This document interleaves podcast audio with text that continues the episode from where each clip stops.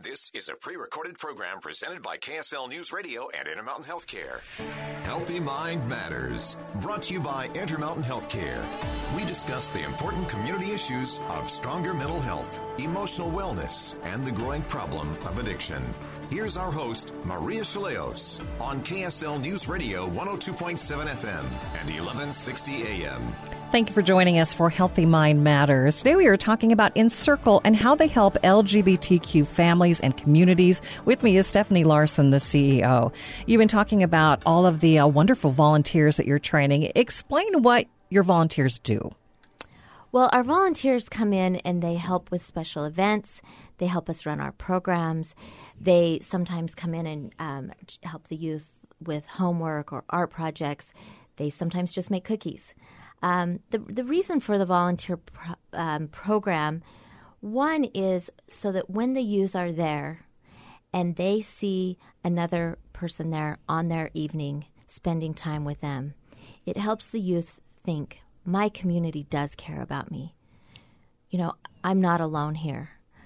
So, and part of it is to also help those who come in to volunteer learn to see the LGBTQ community maybe differently than they have been told they should see them, and maybe to help us reconsider our di- ideas about, you know, why is someone LGBTQ and what does that mean for that individual, and how are we judging them maybe incorrectly.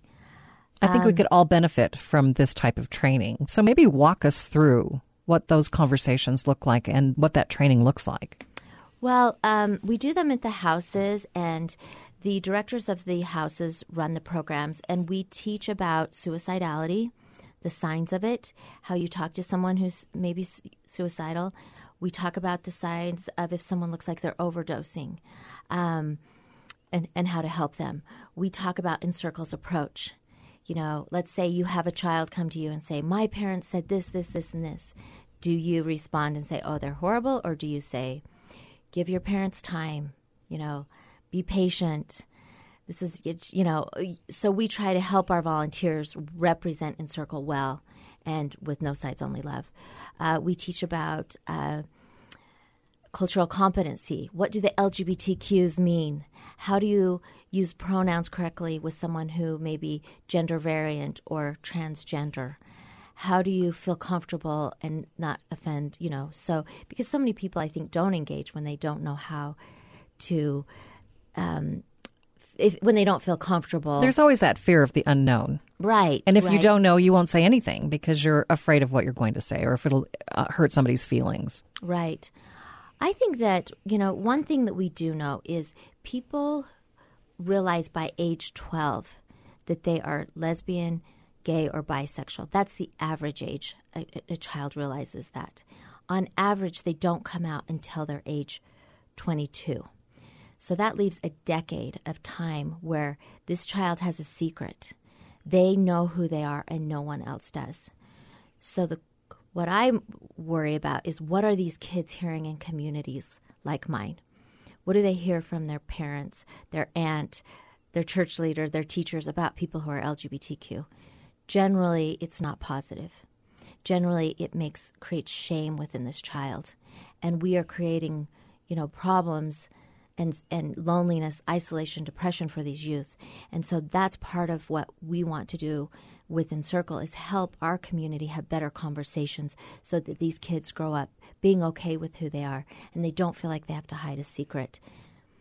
I like your no sides approach, but how do you eliminate judgment or how do you minimize the judgment that people have learned in their own families? I think education we have spent a lot of time and money developing uh, a book, uh, pamphlets that talk about the biology behind all of our sexuality, the bi- biology behind our gender identity. What does the Bible really say regarding homosexuality? What did Christ say? You know, Christ said, Love everyone. He didn't talk about people who were homosexual. Um, so we spent a lot on educational materials. Um, and just, I think once people come together and they get to know each other, that's when the love begins. And that's when the conversations get better. Describe your programs. So you said most children know by the time they're 12. So, how do you gear your programs to age groups? You know, um, some of our programs are designed for uh, younger youth, some are more for college students, and some are for parents. So, uh, speaking to the parent programs, we have a lunch at all the homes called Lunch with Lisa. And by chance, we have the most amazing Lisas at, at, who have become the Lunch with Lisas. So they sit down with parents during the lunch hour. Parents show up and they just talk about what they're experiencing with their children.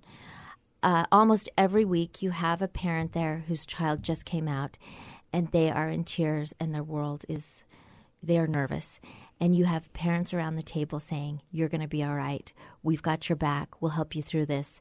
And for us, it was the best thing that ever happened to our family. You're going to grow and learn so much. So they help support each other.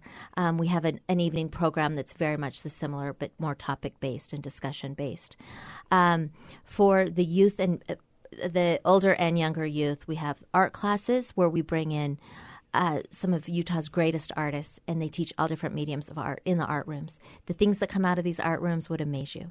We have a music night where people of all walks of life who just love music come and stand around the grand pianos in the houses with their instruments and have a two to three hour jam session together. It's a great way to bring people together and get to know each other and just enjoy life. Um, the writing classes are taught by uh, professors from the local universities. And I think it's a great way to, you know, almost therapeutically help these kids express what they're feeling, their emotions, and and to work through things. You're bringing together some pretty incredible professionals, and you get the buy-in from them. And so, are they volunteers as well? Yes. Yep. We, we so talk about that. How do you? How is that happening? How how do you reach the right person to come and teach or be a part of your programs?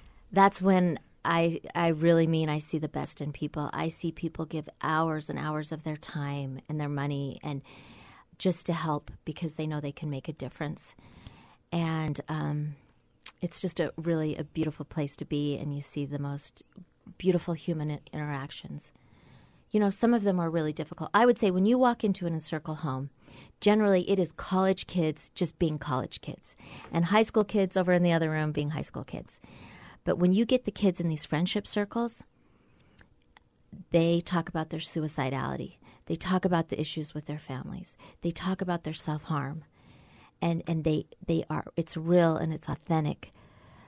But I think that's where these kids are saving each other's lives is they find connection and hope in there and they, they know they're not alone.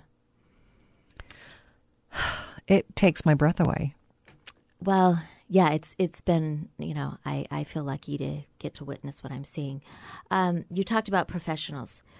Uh, we have mental health therapists who work for Encircle Therapy. Um, we were very lucky that in June, Dr. Jared Klundt left BYU. He was a professor who's always worked with the, the LGBTQ students in his uh, therapy practice, and he is now the director of Encircle Therapy.